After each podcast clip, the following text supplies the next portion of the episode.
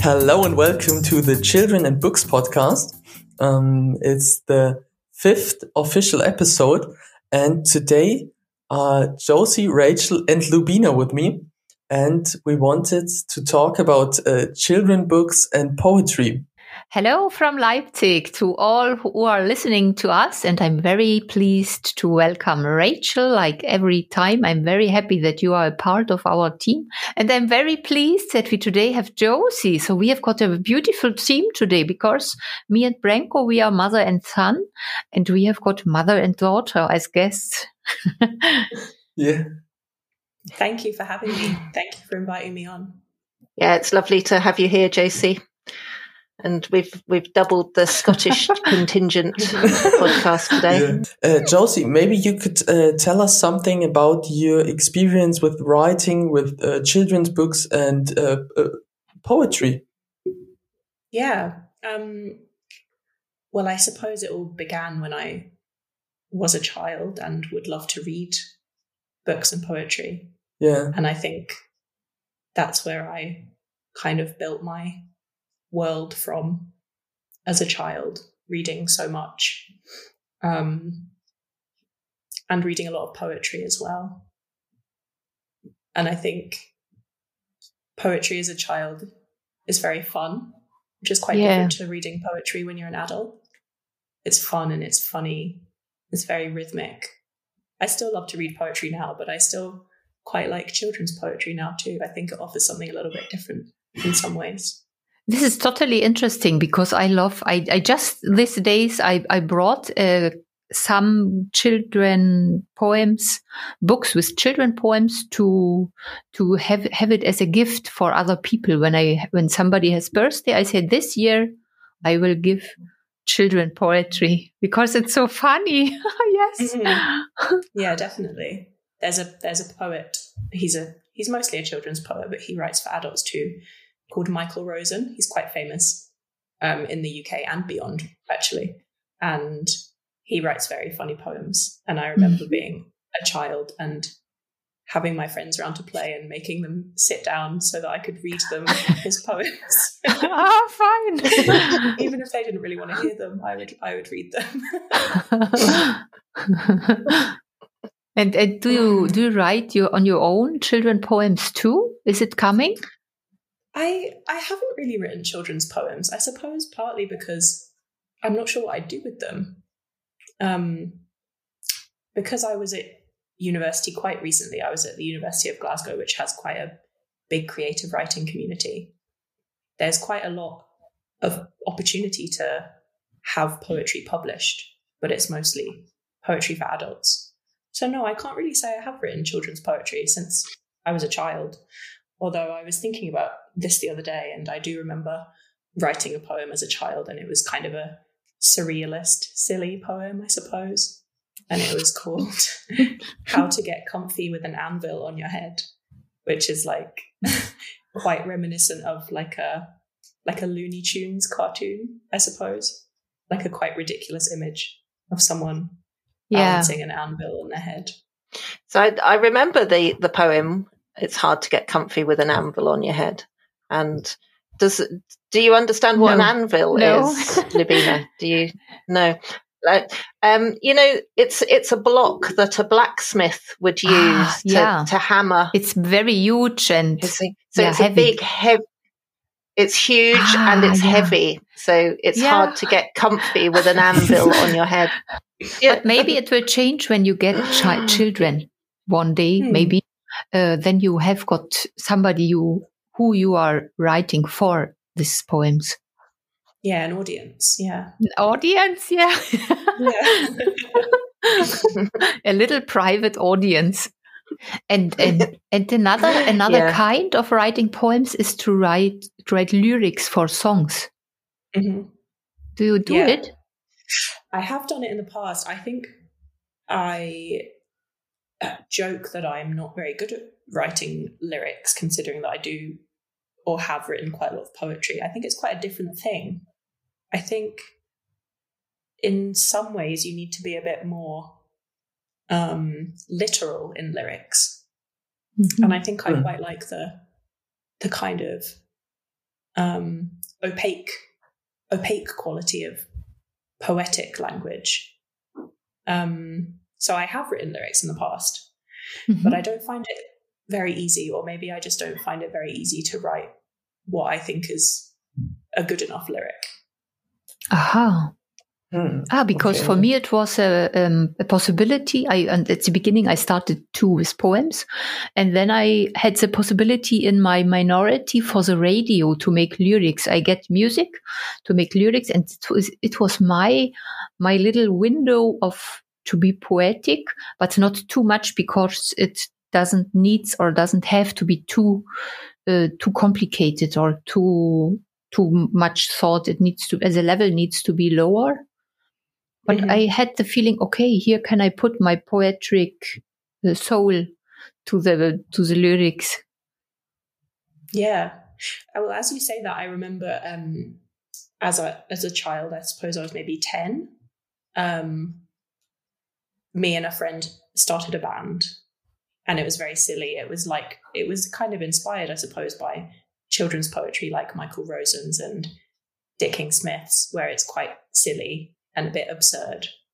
And we made we made recorded some songs because her mum was our music teacher and she had recording equipment. She helped us put music to the silly lyrics. So I suppose that's my most sustained attempt at writing lyrics. I just sent you one of your poems, so she might want to read it out.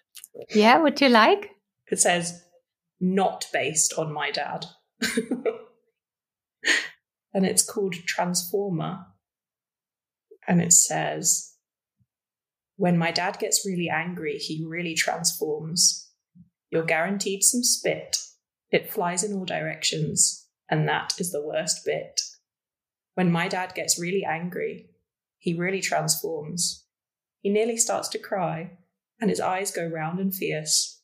I sometimes wonder why. But you have got a mm-hmm. nice rhyme in it. Does rhyme has a, a, a place in your family? Definitely, definitely a, a rhythm to things. Often in our family, for someone's birthday, someone or other will write a limerick. If you're familiar with limericks, that form. Yeah. Like a, a short, humorous, rhymed poem. Yeah. Yeah. And uh, Rachel, did you read a lot of children's books to your kids? Yeah, yeah, I did. Um, Josie, particularly, um, when she was, I, I, was reading to her from from birth, I think, um, because age two, I it was it would be hard to you know to stop reading books to her. She would demand them all day long. That was her favorite thing. She would just want books and books and books and more books. And car journeys as well. We had to endlessly make up stories on car journeys um, to keep her to keep her happy. And um, there was one particular story. Danny, the champion of the world, is a Roald Dahl story, yeah. I think.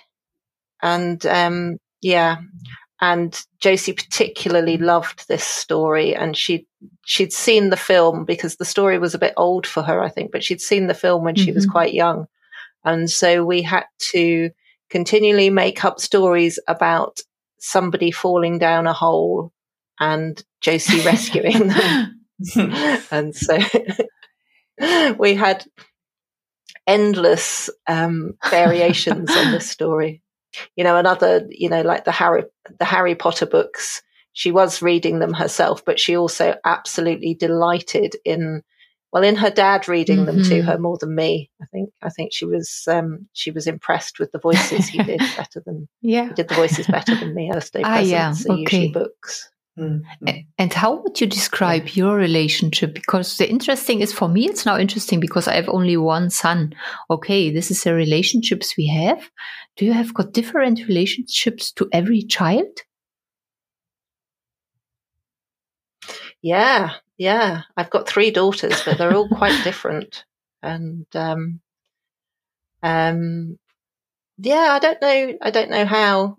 Um, actually, a few years ago, they um, they were all arguing with one another about who was our oh. favourite child, oh. and and I thought I thought we'd um, we'd probably done it right because they all insisted that they were the favourite.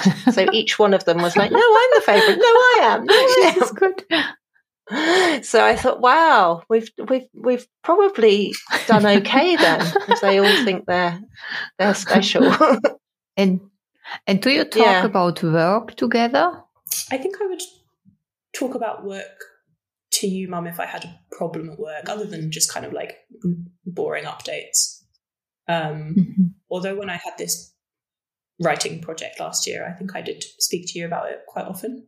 But yeah, I mean, it, an interesting thing that came up for me, um, just thinking about this was I, you know, because of the nature of my work and that it's, you know, it's confidential, I've never really spoken much yeah, about normally. it with, mm-hmm. with, my children. So I'm just, so I just wonder how how that's been for you, Josie. What what's been your experience of that? Well, I suppose I've been thinking about that more recently because I'm studying something that's related to your work now. I think I think it's never seemed odd to me that you haven't spoken about work a huge amount. It hasn't felt like you've avoided talking about it it's just kind of normal that you mm. you wouldn't talk about it that much because of the nature of it. So it's like a book you didn't open. yeah, I guess so. Yeah, yeah, it is. Uh, what led you to the decision of doing something similar like uh, Rachel? Also, being interested in the psych- psychotherapist job? I started thinking about it in lockdown last year um, yeah. because I was furloughed from a job, so I was um, still being paid but not working. Um, but it was it was working in a hotel. It wasn't like a kind of professional type job. And I was just thinking about what I wanted to do longer term, career wise, rather than just job wise. I just think I realized that I wanted to do something that wasn't necessarily for like a private company something a bit more outward looking, maybe in, you know, like a, a public sector type job, something like that. And I was just thinking about lots of my different options and spoke to mom about it quite a lot. And she said she thought that me looking into kind of counseling and therapy as a potential career was a good idea. And that really validated me in some ways because it's what she does. And so I thought, if she thinks that I could do it and be good at it, then that's that's a good sign. yeah. I only have got another question. You grew up on an island, didn't you? Not an island, but a very small village by the sea. Yeah. Ah, yeah. And do you think it formed you as a person? I think so. I mean, we lived in London until I was about nine. So mm. I think definitely moving from a very suburban, busy, and in some ways impersonal community to a very small rural community, I think that will definitely have affected me in lots of ways. And yeah, I think that kind of romantic idea of writing and being by the sea, I don't think I appreciated things like that until I was a bit older, maybe until I was not a teenager anymore. Yeah, just for teenagers, it is difficult to be far away from the life. mm-hmm. Yeah, feeling disconnected in some ways. Yeah. Mm. And how is your relationship to en- to your ancestors? Well, it's interesting talking to you, Lubina, because you are obviously very connected to your heritage in what you write. And I think that's a bit different for me. I don't really feel like I have a such a easily located heritage, maybe. Ah, yeah, because, because I, you you changed. Yeah, and yeah, and because yeah, because I didn't necessarily grow up where my where mom and dad grew up or where other relatives grew up. Yeah. But I think it's a question of age. I'm now 44 and with 26, maybe I think it was not so important. mm-hmm. It is it yeah, is totally yeah. interesting. Every year you are older, you look more into the past and into the bigger perspectives. Yeah, I think I can see that a little bit. it would be good to to to finish with a rhyme. Do you have got a rhyme? Maybe maybe you have one.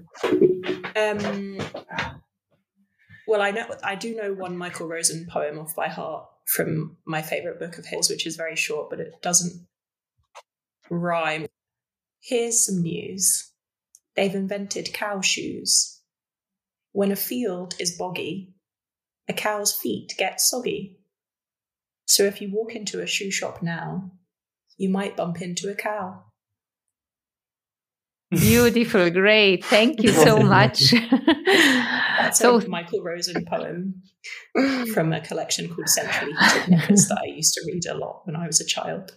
I can only say read him, read him. Mm-hmm. okay, thank you so mm. much, Josie, that you have been today our guest. Rachel, thank you too that you have been so open to talk about your relationship. And I say to all you out in the world, Boże mnie, arrivederci, auf Wiederhören, and we hear us next week. bye bye.